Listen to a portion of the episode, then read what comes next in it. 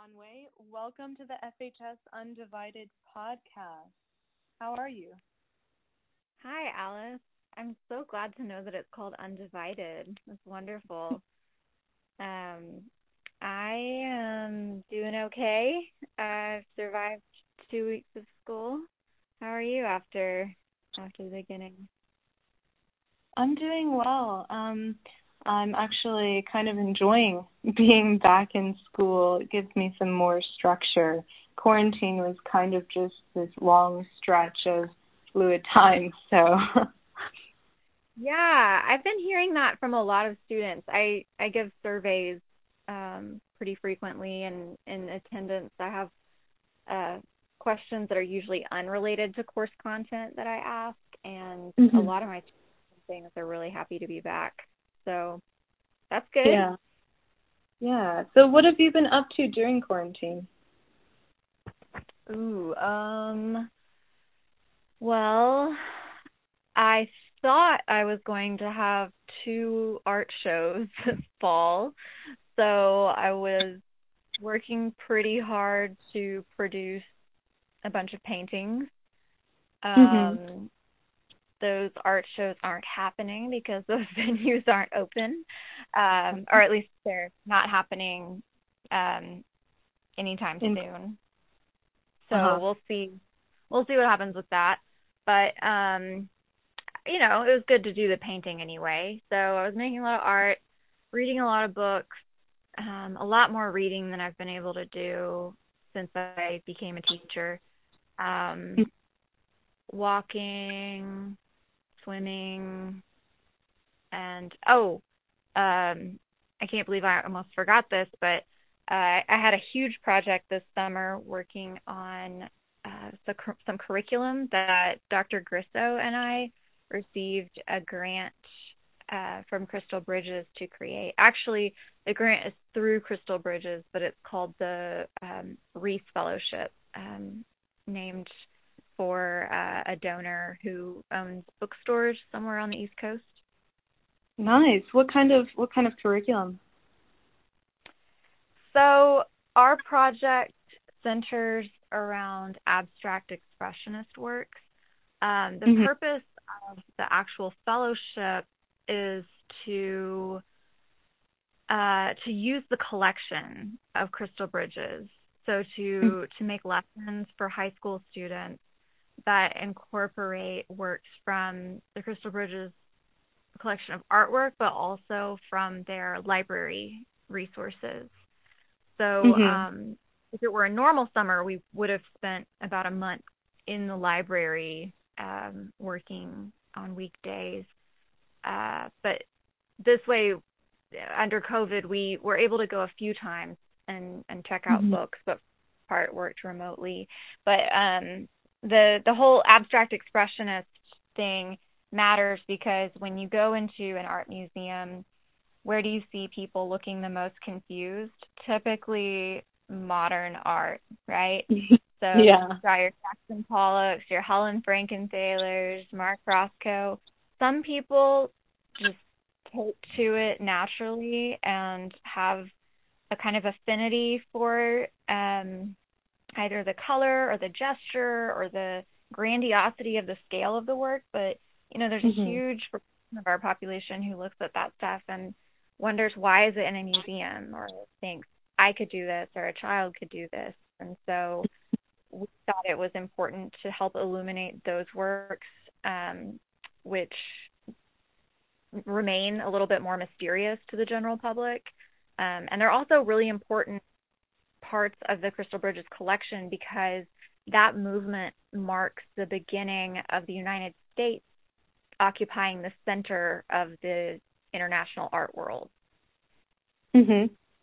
I see, I see. So is it part history curriculum and part sort of art technicality curriculum?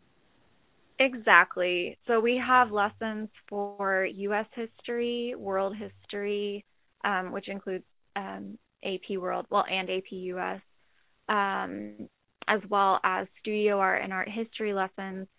But we've also come up with some lessons for English classes, um, particularly English oh. 10, English 12. Mm-hmm. Mm-hmm.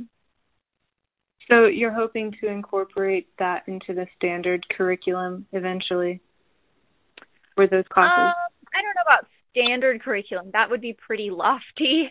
Um, what what we've done though is create lessons that are that meet the standards, that meet you know Common Core standards, our state standards for those courses, and would just be ready made really good quality ready made lessons that teachers can use and they would be especially useful for teachers who can actually take their students to crystal bridges or you know in the area at least a lot of students have the experience of visiting that museum and so there's some familiarity there yeah definitely i'm looking forward to a time where we can actually go on field trips again and visit crystal bridges I know.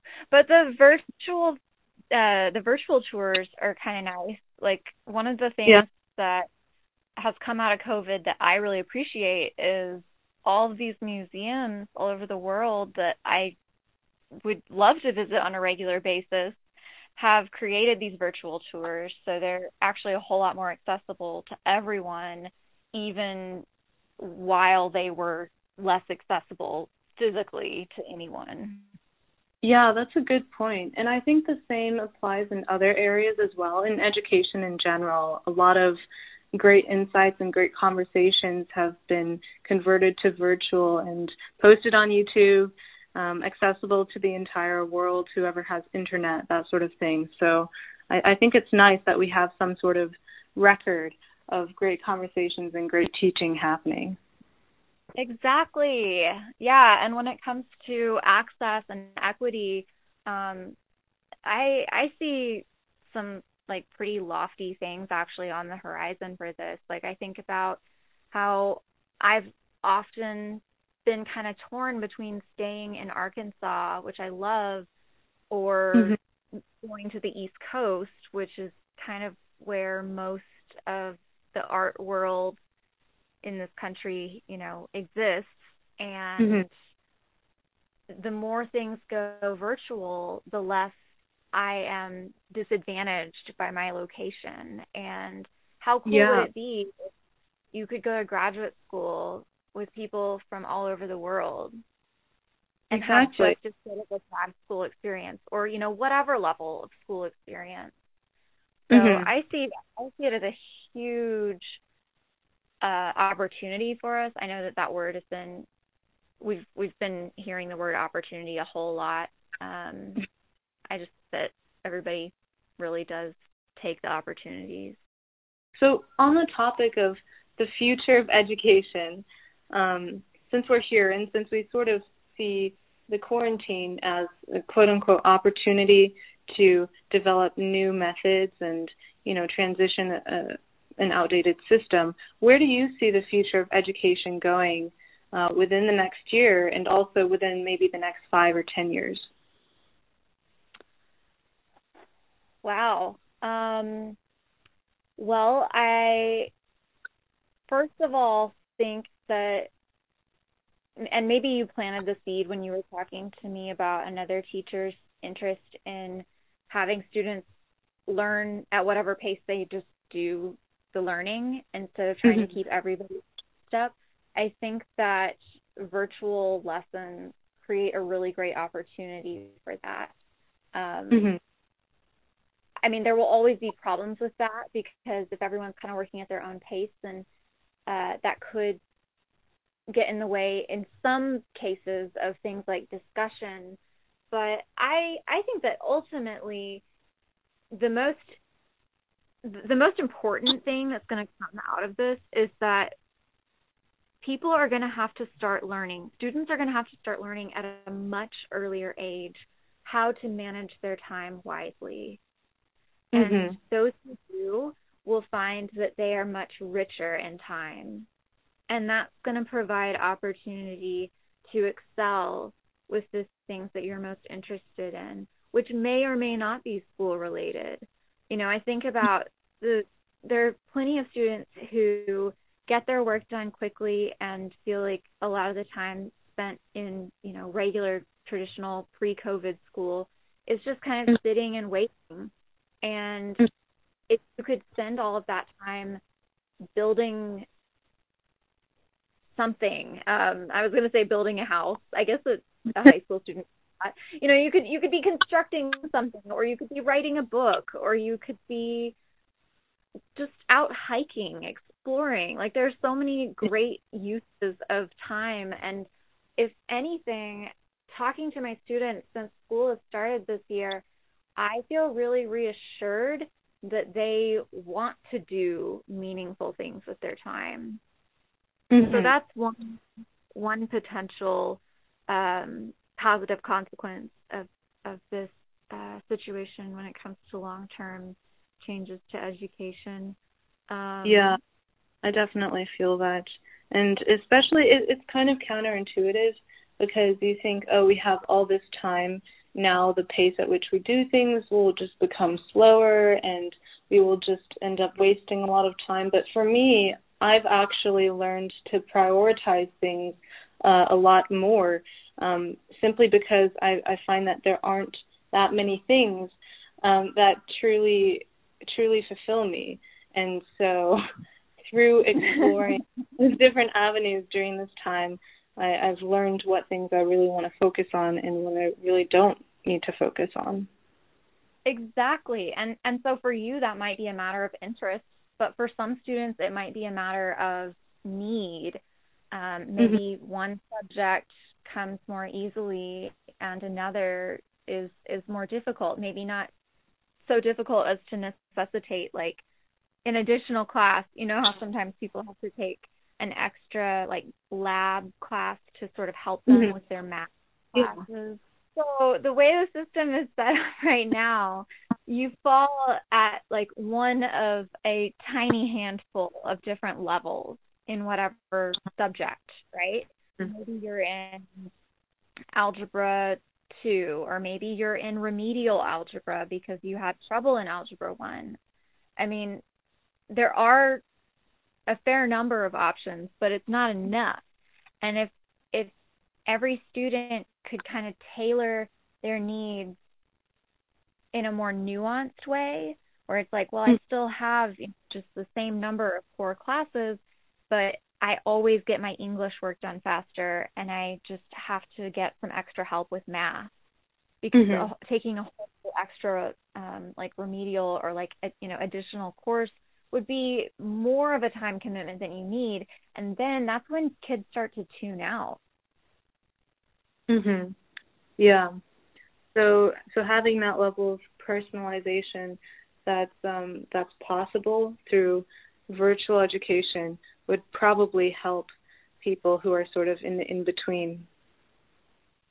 Yeah, yeah, exactly. And I think that ultimately, I I tried to say this earlier, but I think I need to say it again differently. Um, mm-hmm. We talk about how we're not just teaching you academics, right? We we want mm-hmm. to believe that school is also teaching you life skills. And I think that having more work, uh, more more lessons, more teaching um, happening on a virtual platform is absolutely putting more responsibility in terms of time management on the mm-hmm. student mm-hmm. in a way that reflects what having a job will be like, what going to college will be like. I think that that shift from high school where you have people kind of holding your hand through everything, right? Like you have teachers who email you constantly or remind you because it's on the board and they're talking about it and it's online or they send you reminds. Um, mm-hmm. Having all that and then going to college or then going into the work world is usually a really difficult transition. And so now, at least we're consistent with in our school using Google Classroom for everything. And so you don't have as many um, modes of communication. It's up to every student to check Google Classroom each day. And that is a really important skill to have. Yeah, especially considering where our future as a society might be going. Um, and, and I want to talk about, you know, all these great projections into the future, visions uh, or whatever, maybe somewhat speculative ideas about the future. But first, to focus in on on um, purely using virtual mediums for communication between teachers and students, I also feel maybe there's less pressure on the student um, to to do exactly what the teacher says or to follow follow in class um, since they're not there in person and since there's not that physical sort of pressure by being around someone. And perhaps that can be a good and a bad thing um, what do you think, what do you think are the negative consequences of not having that same pressure and structure as you would get in person I think I have to talk about the positive first because that I'm okay. witnessing the positive consequences of it more in my online instruction. Um, that actually is what stands out to me. Um, mm-hmm. Yeah, students don't have the the same opportunity for embarrassment, right? It's more yeah. a, and it depends on how you're teaching, right? You you can still do Zoom where people are asking questions out loud or using the chat box, but I do feel like probably most classes now involve an increased amount of kind of one-on-one communication, like through mm-hmm. the comments assignments in Google Classroom, for instance. Mm-hmm. And I do feel like my students take more risks this way, which is awesome. I feel like mm-hmm. they're less hesitant. I think also sometimes sometimes the social environment of the classroom um, can have negative consequences on academic performance, not just because some people get distracted by their peers, but sometimes it's not cool to be doing your work. And I feel like my students are I, are more responsible about just doing what they're supposed to now that they're online than they are in the room where I'm there to prompt them. it's really mm-hmm. strange. Yeah, that's really interesting.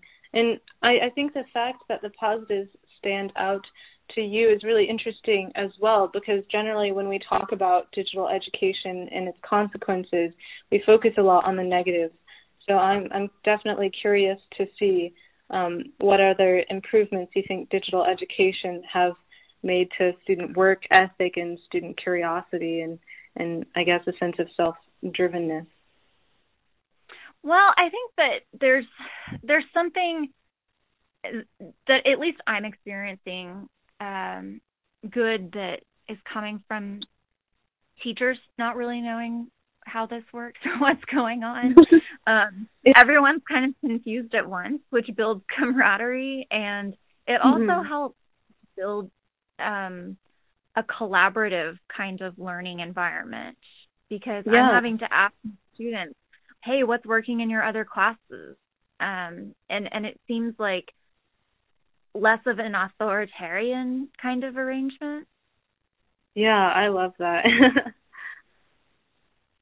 I mean, granted, I also feel like a very weak leader because I'm just struggling to figure out all the platforms, but eventually, eventually it will get better. Um I've definitely been like beating myself up a whole lot for not being able to teach as much content as I normally do or teach it as well as I think I do in person.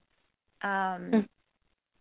But I'm just having to set a lot of boundaries, and that helps me be realistic about the boundaries of my students and what I can expect from them.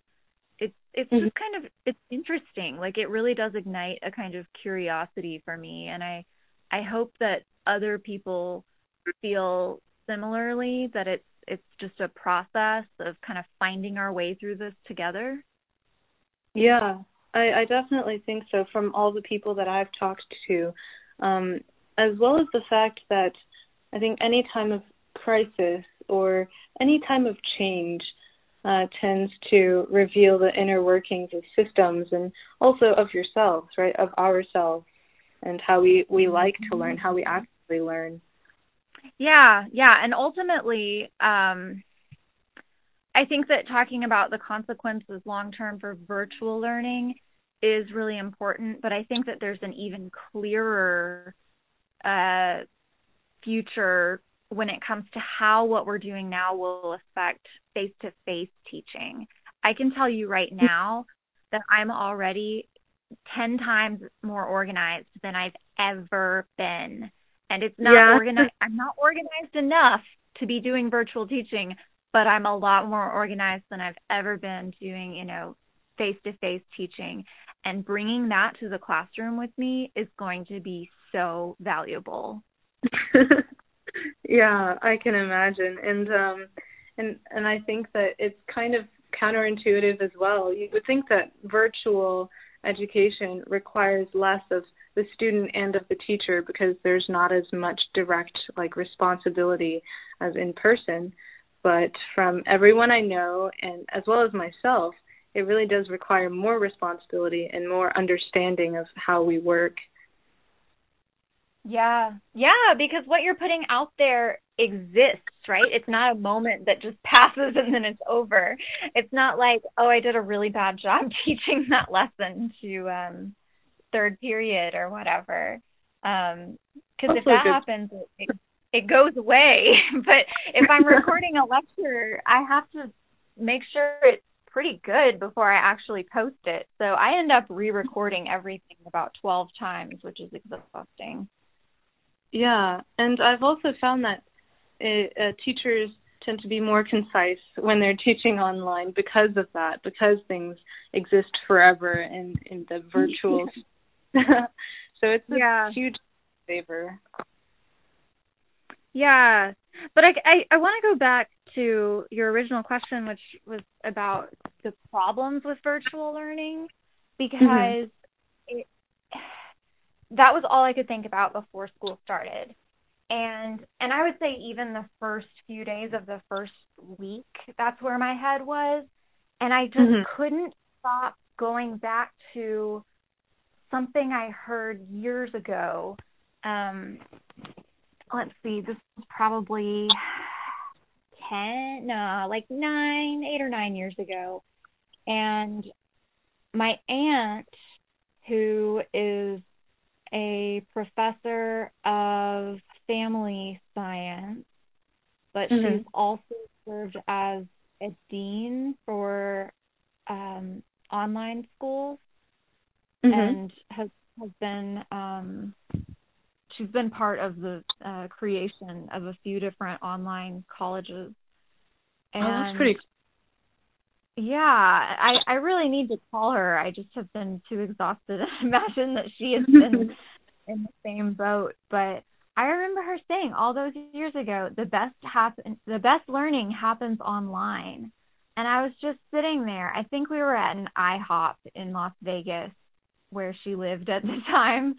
And I was thinking about the one online class I had taken in college, which was terrible it was terrible. Mm-hmm. It was just like read these pages in the book, do this little online quiz, and then we had to actually go to a specific building and take a test, which was all multiple choice.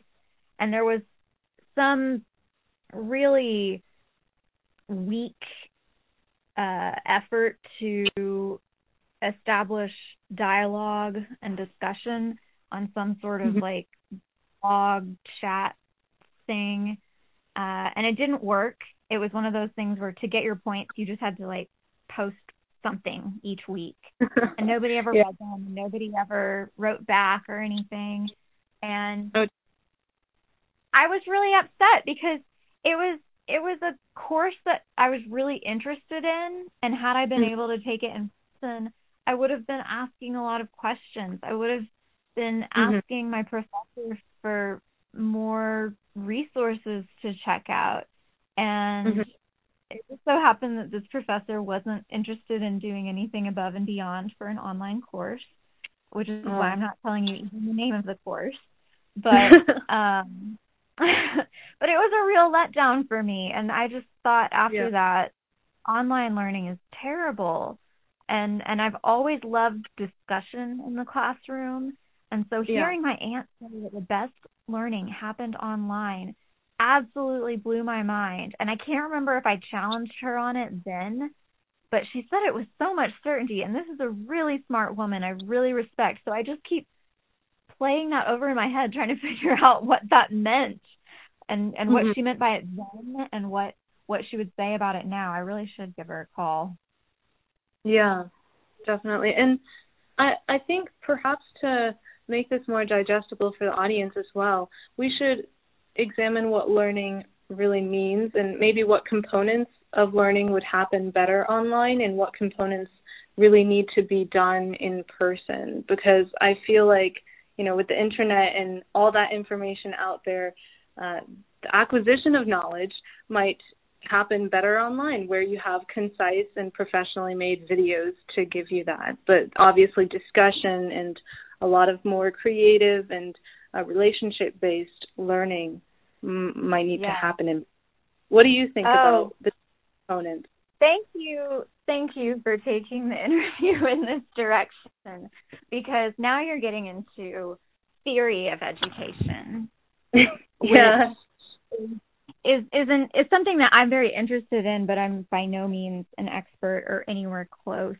So that means mm-hmm. I'll I'll talk about it in a way that you know any layperson can understand. But mm-hmm. um, mm-hmm. what you're saying about knowledge being so accessible through the internet is absolutely true. Um, I am going to take this opportunity to um, mention to you the name of a scholar, um, Paulo Freire. Um, I think he's I think he was from Brazil. I'm holding his book right now. Anyway, he wrote this book called Pedagogy of the Oppressed. And it is basically about reimagining an education system, a true public education system whose purpose is to empower people. Because if you look at the history of public education, that's not necessarily been the goal all along. And sometimes mm-hmm. we're a little bit more geared towards that than others. But um yeah, he was from he was Brazilian. Um and he he was actually um he did a lot of work educating adults adults who who worked uh working class adults and mm-hmm. um, one of one of the concepts that he writes about a lot is the banking system of education. And so what he's really challenging is why why do we why do we think that school is about depositing knowledge into your brain?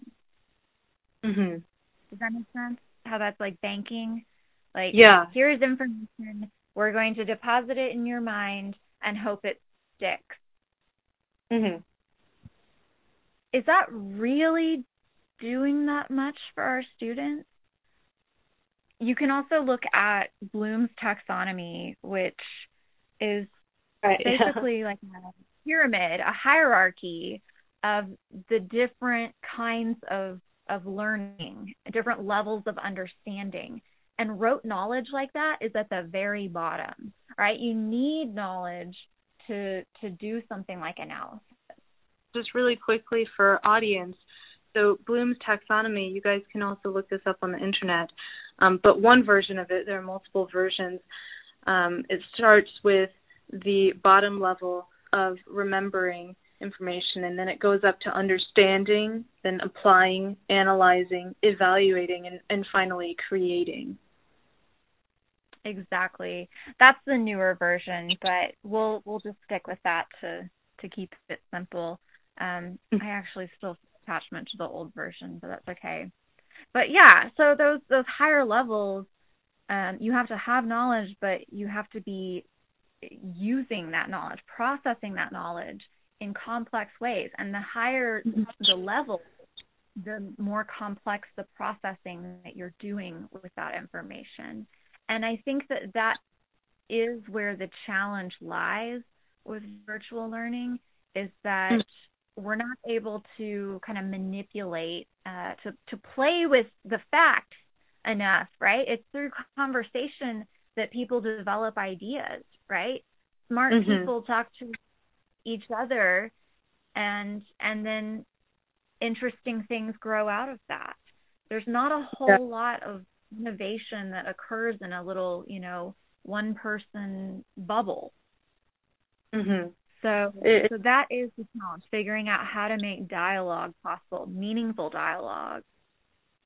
Yeah, and I think you know this might be more minor, but I think there's also um, a benefit to having uh, having a dynamic environment.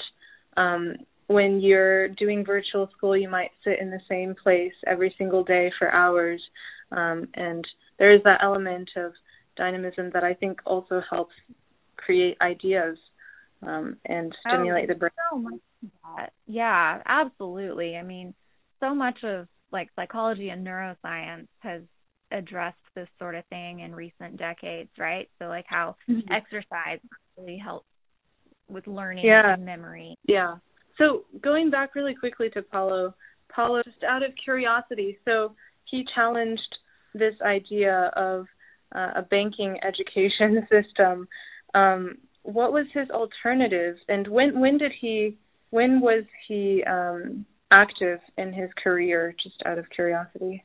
He he really gained traction in this field in the 1960s when, you know, Mhm. a lot of systems were being critiqued all around the world. Um, Mhm. and he was he was not only criticizing the method of education but the who the mouthpiece like who is ultimately you know creating this system and who's deciding what is delivered through it Interesting. and Interesting. and he was yeah and so like a lot of it actually has to do with politics so Mhm. supposedly there was a democratic system in Brazil at the time, but people's Mhm. votes were just bought. Like Uh-huh. Politicians would pay people to vote for them. And people would Mhm. do it because they didn't know better. And so he was interested in promoting literacy, which is a skill, which makes it actually, you know, more sophisticated learning than just the like banking of knowledge kind of thing. Mhm. Um, so he had to start with with literacy, but then ultimately it was about critical thinking, getting people to take that information that they're able to read and really question who is who is going to you know represent me well in government it's a dangerous cycle especially given that humans are creatures of habit and systems are even slower to change than people Mhm. And he was working before the start of the internet too, so I guess he might have tackled it from a philosophical standpoint, but he was definitely ahead of the curve um, in, I guess, predicting the outdated system of just distributing or regurgitating information. Yeah, yeah, yeah, and you know, another kind of spin on this is that with the internet, do we even need to be memorizing that much information? Like, what's the point of memorizing dates? Like having some kind of working knowledge of of names and dates, like and geography. Of course, of course, you do need some knowledge, but the extensive memorization of facts that our parents and grandparents had to perform, it Mhm. it seems kind of pointless when the world is at your Yeah. fingertips. And so why aren't we devoting more of our mental energy to higher level thinking? Why aren't we teaching students how to think critically? Here here are a bunch of facts. What do you do with them? Let's teach it like problem solving. Yeah, yeah. And I, I think we have a you know a slight shift toward concepts. You have equation sheets that are available, so you don't have to memorize equations for AP exams. But at the same time, even the concept level um, might not be enough in the future um, because concepts are, are sort of a form of information that are easily accessible in the internet. Um, Right. And so then ultimately you have um the ability to critique things being Mhm. necessary and the ability to create things, right? So that's where Yeah. those top levels analysis, synthesis, evaluation, and creation. Um, can you actually step outside of that box and build a whole new box? I mean, there's going to be a box. You're always going to have a box, but let's build some different ones. Mhm. That's a good point. And I, I don't want to get too speculative, but at the same time, I, I think it's interesting to look to the far future and think where we might end up in 10, 20 years as a sort of uh, way to frame your perspective about the present and situate yourself in history, I suppose. So, where do you think, with all this new technology coming out with um, with language models, if you've heard of GPT-3 that recently came out, it's a it's a nice language model that can it's basically Siri but 10 times, 20 times better. And then with also with Neuralink in the works, where do you think um, education will end up in the far future? Ooh.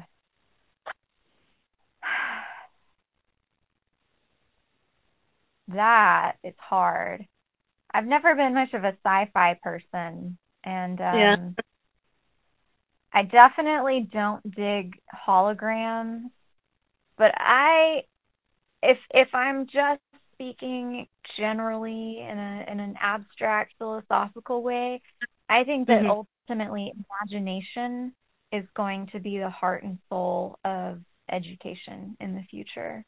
Um I should I should actually expand that and say experience and imagination. For instance, in my art history classes, I feel like videos are so powerful when it comes to helping students learn about the cave paintings at Lascaux or Chauvet. Um, Mhm. being seeing what it's like to walk around the landscape, approach that cave, like experience walking into that space and how far back you have to go before you get to the caverns where the paintings are made. It mm-hmm. provides such a a rich understanding of of why those things were made, how they were made in the first place, and that kind of experiential learning it- it's going to stick with you a lot longer than a bunch of memorized facts. And mm-hmm. ultimately that's going to make it more useful to you because if you have if you have that kind of knowledge, which it is knowledge, right? It's visual knowledge, it's sense knowledge, um, Mhm. sensory knowledge. You can manipulate that in more ways than you can manipulate just fact. And Mhm. and that's where imagination comes in. Maybe maybe it's through um, simulations that do occur through digital means, or maybe maybe it's through our dreams. I mean, who knows? Yeah. But I think experience and imagination um, offer a lot when it comes to innovating. Um, Mhm. Plenty of scientists have have written about things coming to them in dreams, and that's how they ended up developing, Yeah. you know, world changing theories. Yeah, that's interesting. Absolutely, and um, maybe it's like we're getting closer and closer to reality um, as as we experience it in education. You know, you start from facts; things are things that are condensed into language or numbers, and then you start to get video and audio and these different components coming in, and eventually the full experience, maybe some sort of virtual reality, um, exploring these caves and different scientific concepts in real life, quote unquote, although through simulation, Yeah. will end Which up. creates a ton of opportunity for school not just to be where you're being trained, but where you're actually contributing.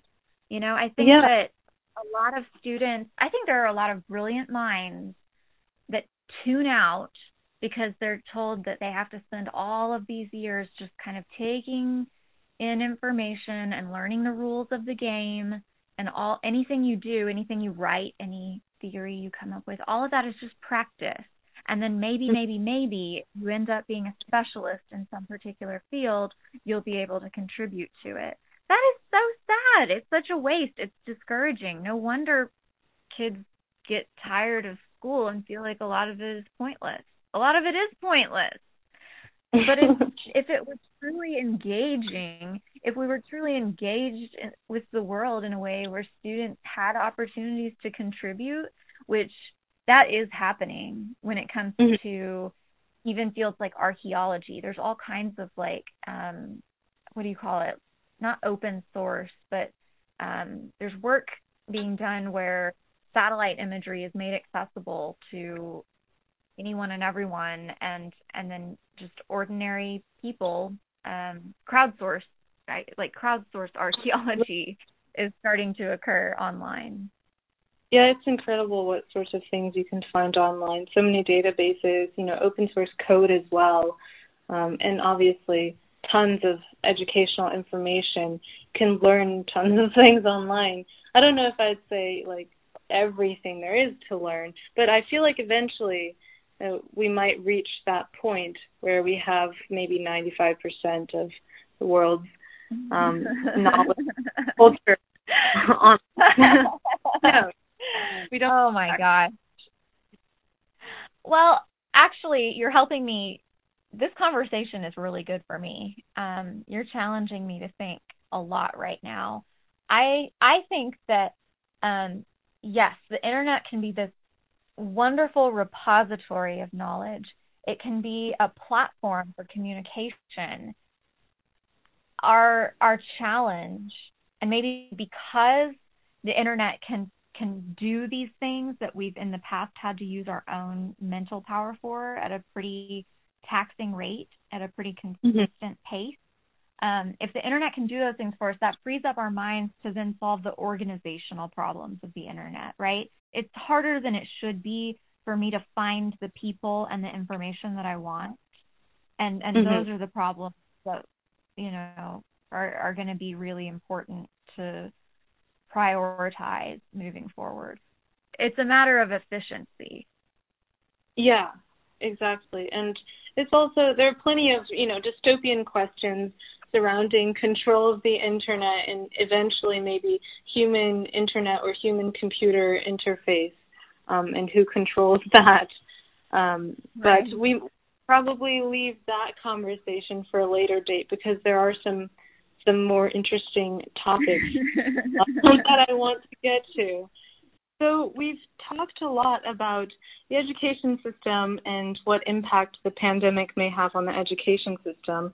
Um, but what about the world at large? What do you think uh, will change in the world at large immediately after we get out of quarantine and maybe sort of in the long run as well? Oh, not enough. um, I, I mean, you you know my, you're familiar with my worldview. Um, yeah. I think that there's a lot of waste in this world. I think there's a lot of wasted material, a lot of wasted energy, both um, in terms of uh, like electricity, fossil fuels, so forth, uh, human energy, human talent, innovation, mm-hmm. um, uh, just you know, commercial capitalism, corporate capitalism promotes waste.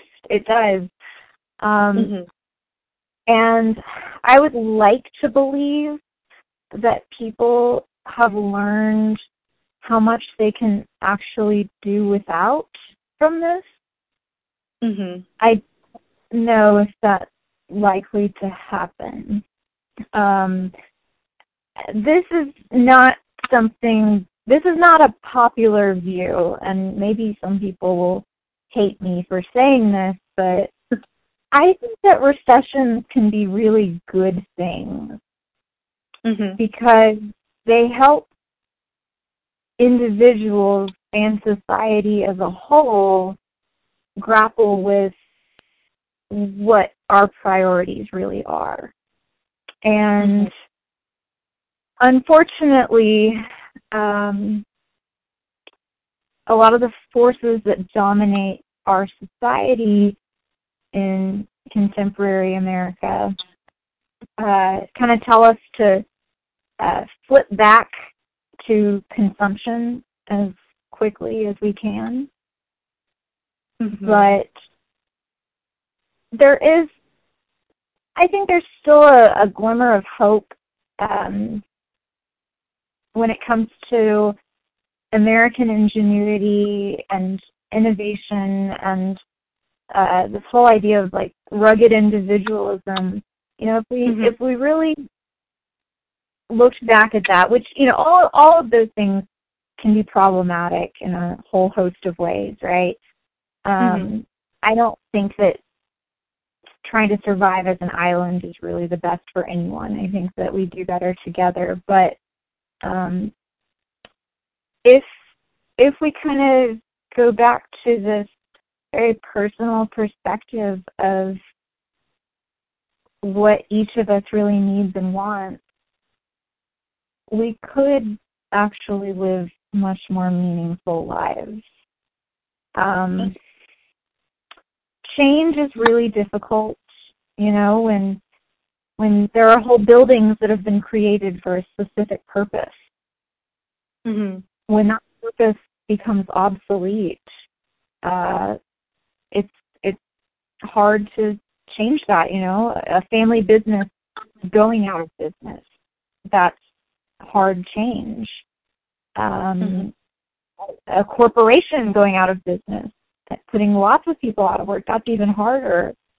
And and we're seeing this tension between the struggling population and our uh, political leaders, but it's really strange to to watch the the push and pull. It feels like it's it's mostly inertia, right? We want as little change as possible at any given time. Mm-hmm. Yeah, you you bring up many very good points, um, and let's go back for a second to what you said about recession being good.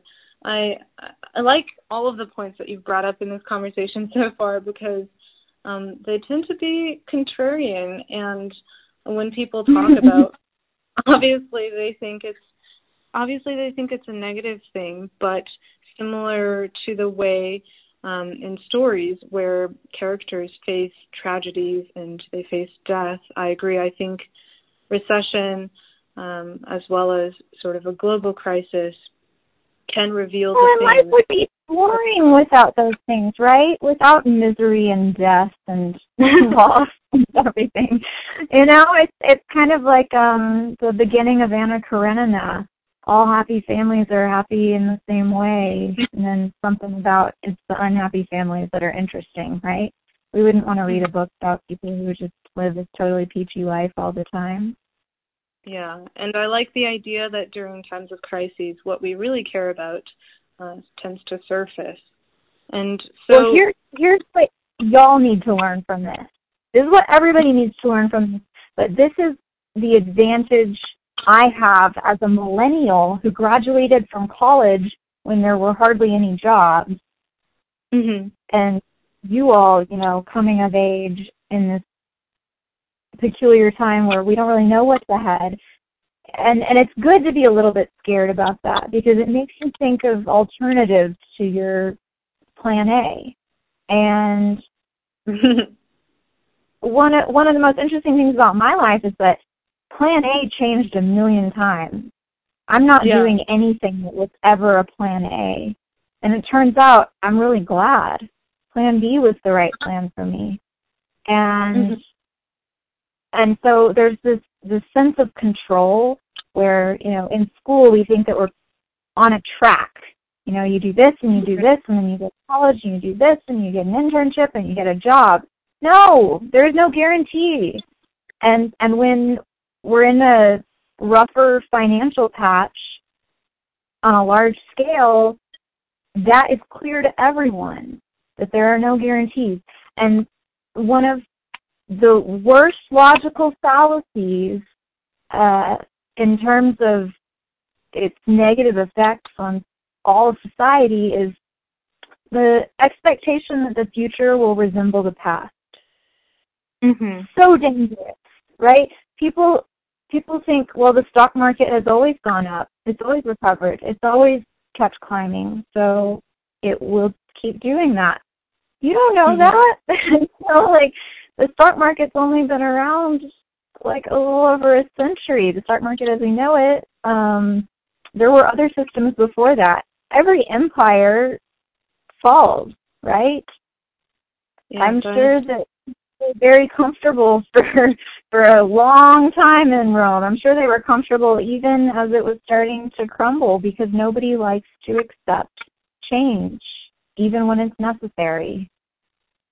I really like that connection you make. I mean, the reason that I think the reason that tragedy and um, and chaos facilitate change is because there's no longer a status quo that will sort of give you security. There's there's no longer um, one path that you know will work out, and so more and more individuals are willing to take risks or try different things that don't seem like risks anymore because there's no guarantee. Mm-hmm. Yeah, yeah. And you know, the other thing is resilience. Having mm-hmm. to live through times of hardship makes you more resilient. You learn that you can survive, but you also learn, oh, I'm actually I actually have these skills that are worth money to other people. And they weren't what I was planning on using to make money and survive, but they matter. And and maybe that means you have uh, some skill and you need to develop it further. But but just having that understanding that flexibility is essential to survival, um, so survival and fulfillment. You know, maybe you think that one thing is going to be what gives you gratification in life, and the world no longer values it. You lose that job or whatever it might be, and you have to come up with something else. And it, it may end up being a blessing in disguise. Yeah, yeah, and uh, you know, it makes people more creative in the way they address things when there's not something a direct set of uh, rules fed to them or procedures fed to them through whatever it is work, education. We all sort of have to come up with new methods to do things during these times. Exactly. Exactly. There's some adage along the lines of limitations breed creativity. I know I'm not getting it right, but you know what I mean. hmm Yeah, and I think when it comes to um, how much change will actually happen, obviously there's no way we can predict this, but maybe it's a combination of um, how much inertia we have going and how structured and um, effective our old systems were, as well as how much of a cultural shift we're experiencing and uh, how much individuals are now more willing to think for themselves and take risks for themselves. But who knows? It's, the future is. Yeah. Well, it's interesting that you use the word cultural because I think that expands the conversation quite a bit. You know, when you think about everything that's going on in the news that isn't necessarily directly tied to coronavirus. I think that the moral of the story is the same. Change happens. Change has to happen. hmm Well, that was a great overview of what sort of of our analysis, I guess, our understanding of what's happened so far and what might happen in the future. But just to bring it back to you and me as two humans, how do you think the pandemic has affected who you are? Oh. um, I think it's made me a lot pickier about the company I keep. Mm-hmm. Um, spending all this time alone has made me a better friend to the people who live far away, the people who I know are worth, you know, investing my time and love and energy into. Um, Mhm. I think I used to make myself go out and be social in ways that I didn't really even enjoy, and I only now realize how much I didn't enjoy them now that I don't even have that option. I I really don't miss it. And and so that's gonna help me um moving forward once those opportunities start to come back. Um just because it's there doesn't mean I have to do it. And there's there's something amazing about the pandemic when it comes to leveling the playing field for different personality types. Interesting. I'm an introvert who has had to live in an extrovert's world. And I've had to fake being an extrovert and play by extrovert rules. And I think any introvert would say similar things. And then all of a sudden, the world shuts down. We're supposed to stay home. And I'm fine. And mm-hmm. if I get on social media, I see all these people complaining about it. And it's like, good. It's your turn to suffer. It's your turn to not fit the world that you have to exist in.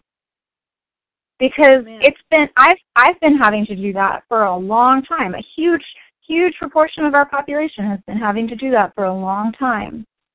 And it's just kind of nice now that it's the other people who are having to adjust to a different way of living and communicating. That is a really interesting insight. I never thought about leveling the playing field in terms of personality, and perhaps that extends to you know the way people learn or the way people work as well. Uh, that can probably be under the umbrella of personality. Yes, That's yes, cool. I definitely agree. Um, and and even things that maybe aren't learning or work. Like I think about um, on social media. Sometimes the people who really flourish with an online presence, maybe in blogging or vlogging or you know any of that stuff, a lot of times they're actually really shy people in real life. Mhm. Yeah. And so true. there's just a different kind of opportunity. And it's it's being expanded now. That is really, really interesting. Here's the other thing this pandemic is the perfect punishment for our crime as a society. I am a millennial who is really like an old person at heart. Like I don't mm-hmm. really like being on the phone or computer too much. Um mm-hmm. Even like as a kid, I mean, we didn't have YouTube back then. But when I was 13, I decided I was done watching TV, and I just never watched TV again until really just a couple years ago. Um, I it bothers me how I mean everybody's heard this, everybody knows this. It's a little creepy how much everybody just lives on their devices, right? That thing yeah. where you go into a restaurant and you see a table of people and they're not talking to each other, they're all on their phones and they're on social media, right? That's supposed to be social or they're texting, but that's very antisocial compared to talking to people who are sitting with you. And and so yeah. as a teacher, that's always been the thing that dri- driven me crazy is just how addicted students are to their phones. And yeah. now it's like, well, you wanted to tune out of reality. You wanted to distance yourself from the people who are there in real life. Now, that's all you've got. So there. Yeah. Perfect punishment for the crime. It's definitely got a sort of um aesthetic, the the way that things work out. I, I wonder if that's this is off topic, but I wonder if teachers will use sort of that reverse psychology in their punishments. Like if a kid's on their phone too much, just send them to be on their phone for. for You're only in virtual. well, yeah, actually, that that is happening a little bit. You know, there are a lot of kids who, I mean, you were talking about being happy coming back to school, and you're a fully virtual student. But there mm-hmm. have been so many students, even ones who are really worried about the virus, who mm-hmm. have just been so eager to be in the school building with other people again. And yeah. to you know, if other people are getting to do that and you're off on your own, that's not fun. I mean, I think yeah. that this this could lead to us developing a more effective and fair and um, positive replacement for things like suspension. Mhm. Because here's another thing. Uh, it, it's almost like the inverse of what I said about the perfect punishment. Uh, it's also kind of the perfect cure for one of the problems I've been very surprised with as a teacher. I will never forget how overwhelmed I was my first year when I was trying to just come up with lessons for all my students for, you know, regular class. And then I was constantly getting bombarded with emails about this student is in ISS, this student is in OSS, this student is in JDC, this student is sick. I'm going to go on a cruise for a week. And and so I was supposed to provide meaningful material for these students to learn remotely. And it was frustrating because it was only for usually one, maybe two students. So why should I put that much time in it, right? I can't I can't mm-hmm. draw that much away from what's serving most of my kids. And so now I've got a stockpile of stuff. You know, mm-hmm. or or like if the norm is teaching virtually and the face to face interaction is really just considered an enhancement of that, then mm-hmm. that kind of solves that problem. Well, I'm glad that the whole virtual system I guess is easier for you guys. I I always imagined it might be a lot of, you know. Oh no no no no no no no no no no no no. Let me be very clear. This is the hardest thing I've ever had to do. This is the hardest my job has ever been. This is the hardest any job I've ever done has ever been. Okay? These two weeks have been the hardest two work weeks of my whole life by mm-hmm. far way harder than my very first week's teaching. Right. Way harder. Okay? Having to accommodate all the different permutations of virtual and face-to-face learning that all my students have, and you know, then there's the normal back-to-school stuff where schedules are changing and that kind of thing. Huh.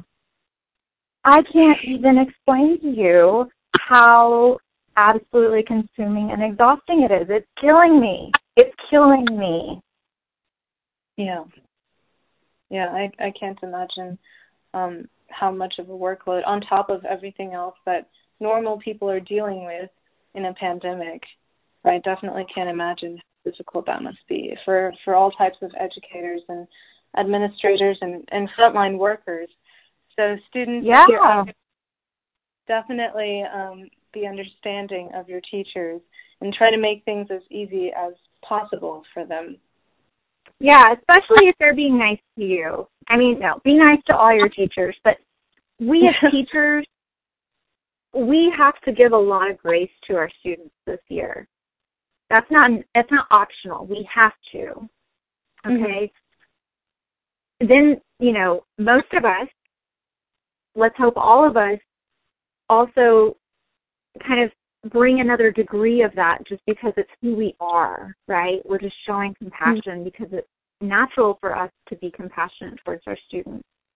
Right. Please, please, please, students, show compassion to your teachers because we are struggling. We don't want to admit how hard it is in front of you because that makes us seem like weak leaders. Um, I personally, personally, I'm pretty comfortable doing that, but not everybody is. This mm-hmm. is hard. yeah. I was thinking about the the difficulties um, or the shortcomings of trying to teach virtually, and for me, I think that the biggest thing is community. Um, I take a lot of pride in my ability to establish community in the classroom.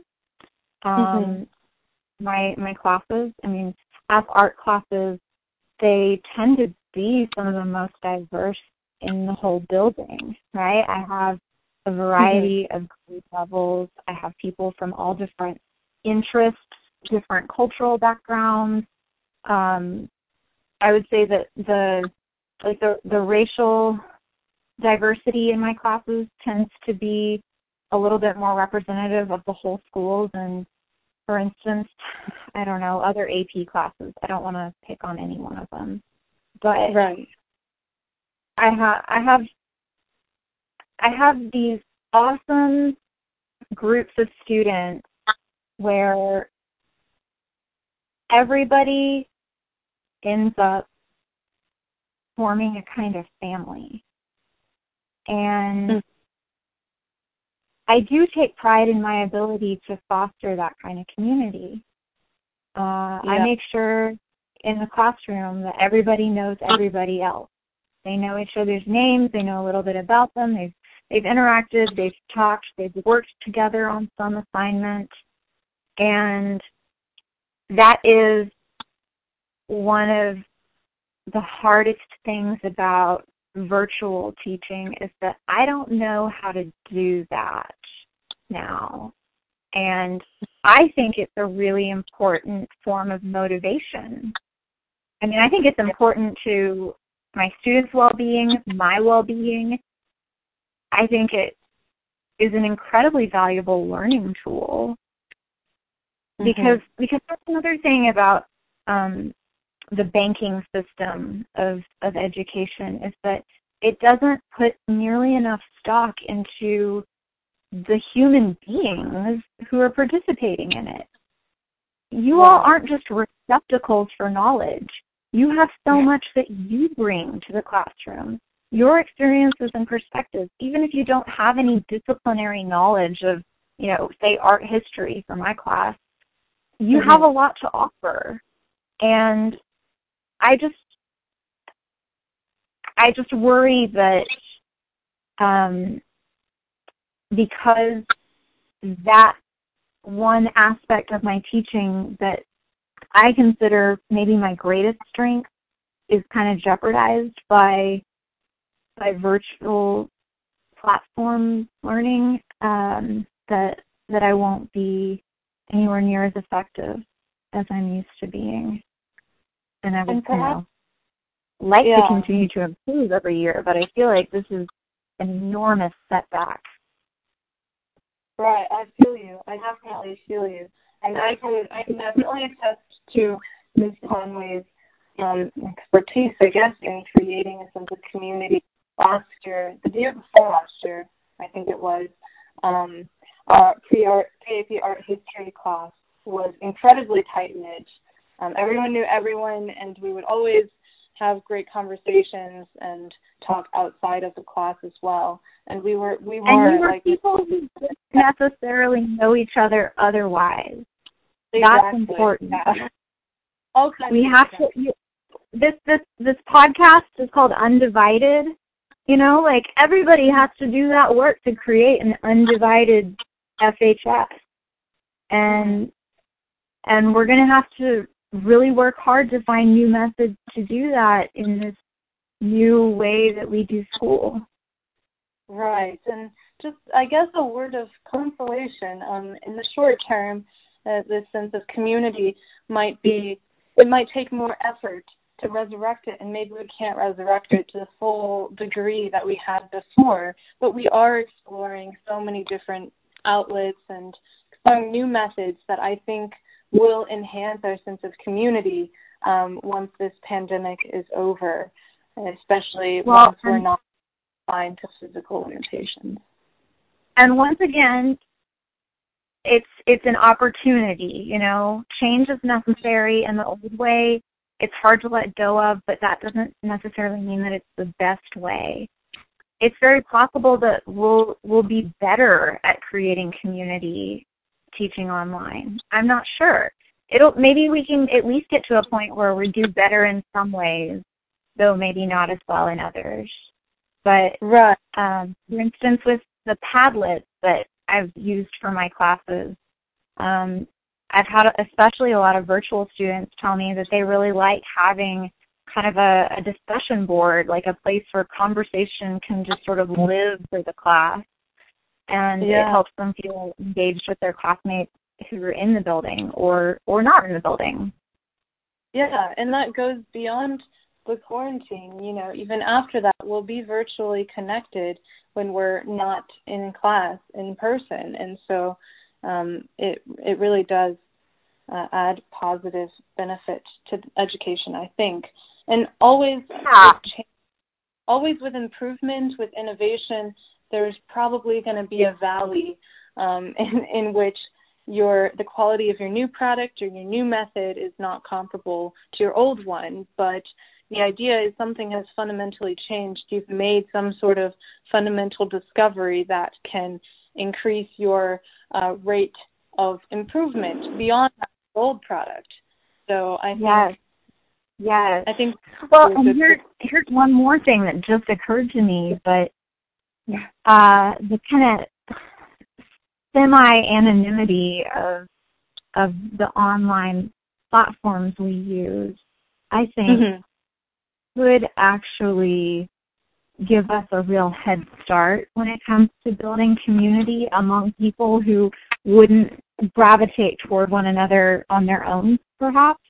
You know, I yeah. think about these biases that we all have um, when it comes to maybe how a person looks, how a person dresses, how they right. talk, who they hang out with.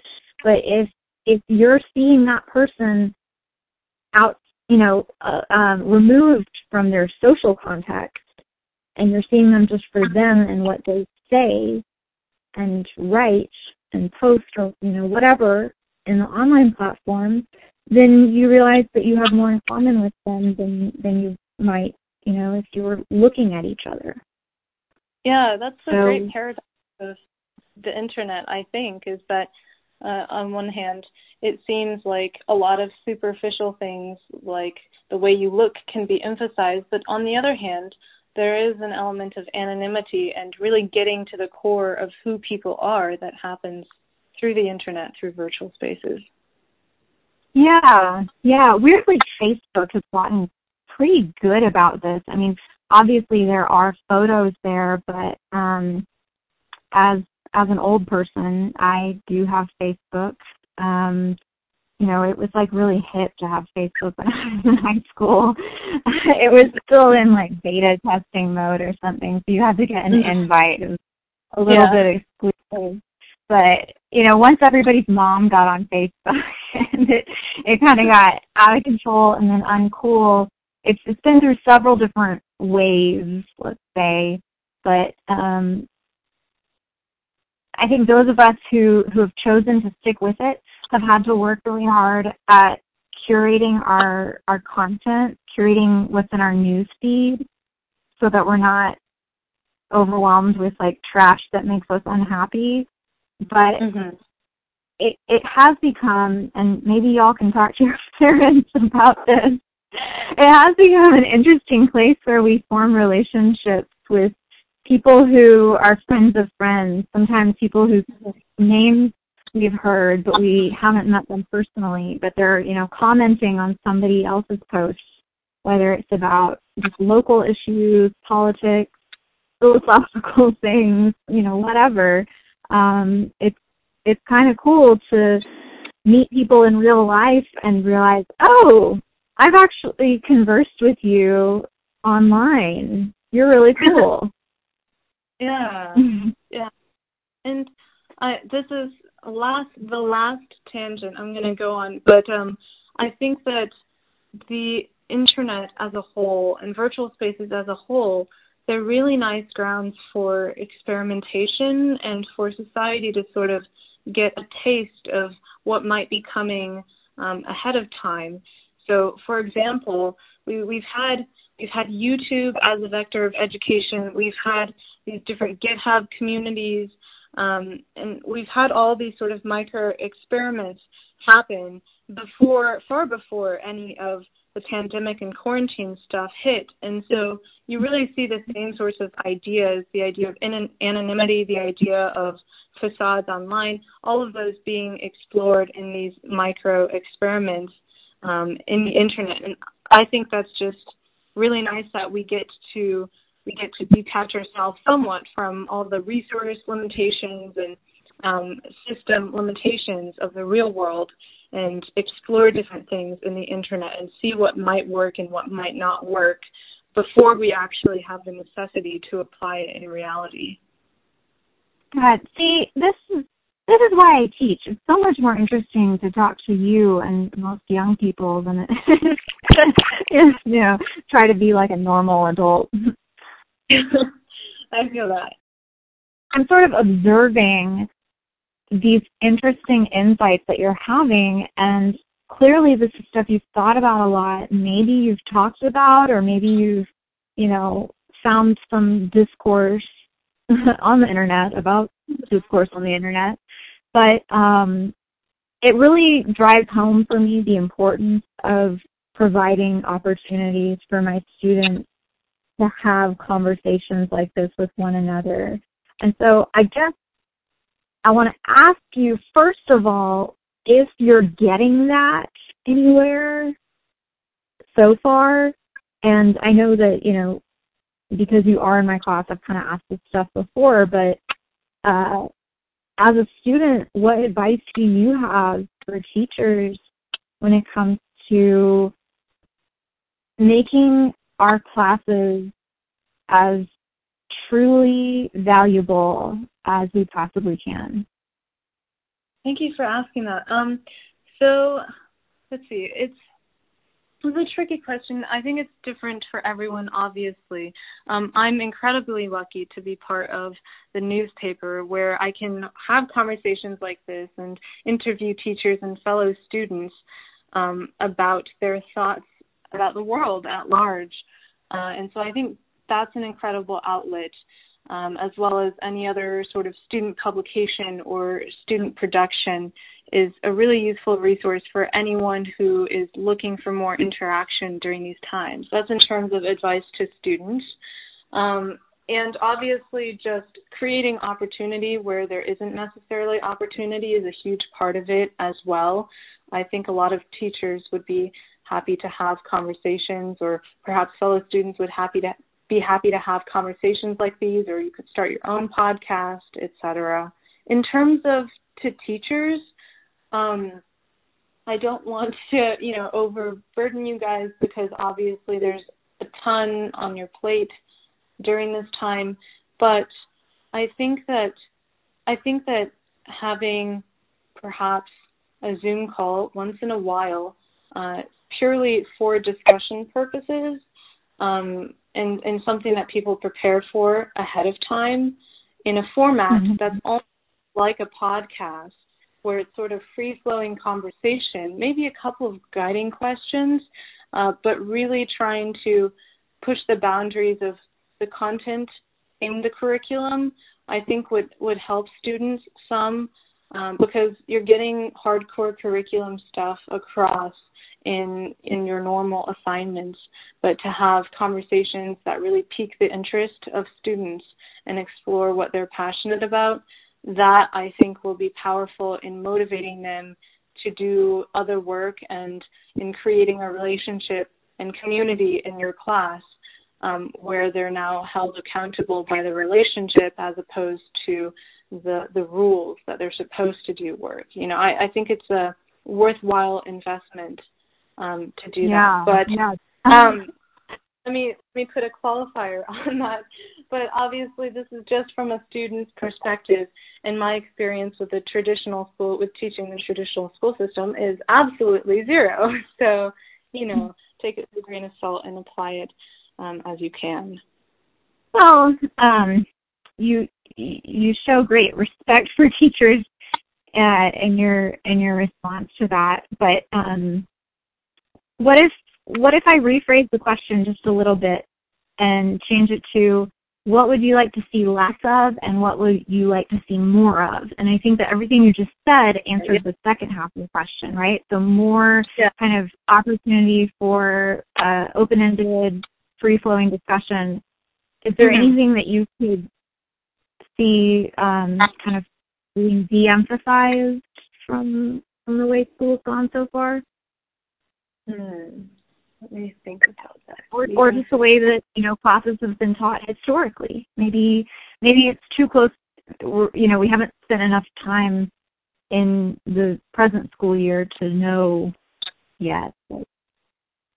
Yeah, okay. I I really like the way you phrase that question um, because because it's sort of two pronged. Like when we're talking about the education system, before the pandemic happened, if we ever brought up the education system, it's a difficult conversation because there's not the openness to change. Um, and obviously, we have understanding that change is supposed to take a long time. But right now, in this context, when we're talking about what could historically have been done better. I think it's the perfect opportunity because um, we don't really have to qualify our statements with, oh, but obviously, you know, the system's going to weigh you down and the system's going to take time to change because people now have the ability to take some level of risk, although, of course, they're probably confined by, you know, administration's requirements and all these different burdens. Anyways, um, getting to yeah. getting to um, my point with what I think could uh, could could how how I think we can diverge from what's been done traditionally in education during this time. Um, I think that a lot of teachers are already doing this, but the lecture-based format can be more outsourced to um, people on the internet who have professionally produced videos to deliver content. And okay, right, and the maybe the majority of the time can be spent in interaction, um, but mainly the outsourcing of content delivery. I think would lift a burden off of a lot of teachers' shoulders. Um, Absolutely. Well, and it and it does kind of depend. Um, I I mean, once again, you're beautifully cautious with the way that you phrase all of this. Uh, one thing that I think everybody should know uh, is that College Board is is creating tons of curriculum along those lines, essentially lecture materials for all of the AP courses. And so we've kind of got canned curriculum for that. Um, for other courses, it's it's actually a lot harder. I think that in some ways it's harder to teach non-AP classes than AP classes this year. Well, I think in some in some ways that's true every year, but this year in particular, when it comes to finding the right resources, finding the right um, you know videos and things to to share with students, um, having to do all of that on your own, having to hunt for it can sometimes be as much or even more work than it is to just create your own content. So it's a little tricky there, but I, it's good to know that at least you personally are good with the um, the pre-produced stuff. Yeah, and uh, I'll just I think I, it took me a second to sort of think of what I wanted to say here, but along with the outsourcing of content um, content delivery, I guess, you know, for certain classes. Um, I think there's also an element of um, of blurring the line between student and teacher that we mentioned before in this conversation, um, but that could be a useful perspective for a lot of teachers. You know, this is a collaborative effort, and you can really you can really tap into um, student talent and student familiarity with technology and all the cool things students have been doing on the internet, um, all the cool ways they've created community through Discord servers, um, through group chats, what, whatever it is. You can really uh, take Discord, hey, You're so good at plugging Discord. I love Discord. Oh my goodness. Mm. It's it's really awesome. Like all the different music bots you can add and polls and everything. Anyways, so yeah, I think I think it's I think um at least from my own experience with with also teaching some online courses, um, you can really utilize what students have to offer to lessen your own workload and also to enhance the experience and and then beyond that, the fact that students are getting to lead um, and inspire their peers is going to motivate them um, if they have more control over their education. um, obviously. Yeah. So I think I think both outsourcing uh, and capitalizing on student talent are are great ways uh, that we can improve on the traditional educational methods uh, that we've used. Yeah, beautifully said. Any other messages you have for the students? Ooh. Um, well, congratulations for making it this far, first of all. Um, good job. I mean, not congratulations, but good work. Um, thank you for the patience that you've shown so far. Um, my experience has been pretty good in the classroom. I feel like students have been um, very respectful of, you know, rules due to COVID as well as just you know other classroom expectations. So I definitely appreciate that. Um, those of you who are being reckless about sitting too close to each other and taking off your masks at lunch or whatever, though, y'all need to get your act together because it's not cool, it's not cute, and nobody deserves to get sick, especially because of anybody else being irresponsible. Um, on a more positive note, I'm really impressed with how well my students are advocating for themselves and reaching out to me when they need to. Uh, I have never seen such good email etiquette from students as I've seen this year. All of a sudden, everybody's learned how to start an email with a salutation and, you know, sign it at the end and it's it's bewildering but delightful. So keep it up. Well said. And um, on that note, thank you so much, Ms. Conway, for joining us on FHS Undivided. And we hope to have you back sometime. You have some really great insight into education and the world at large. Well, you know I have plenty to say. Thanks yeah. for thanks for asking for my input.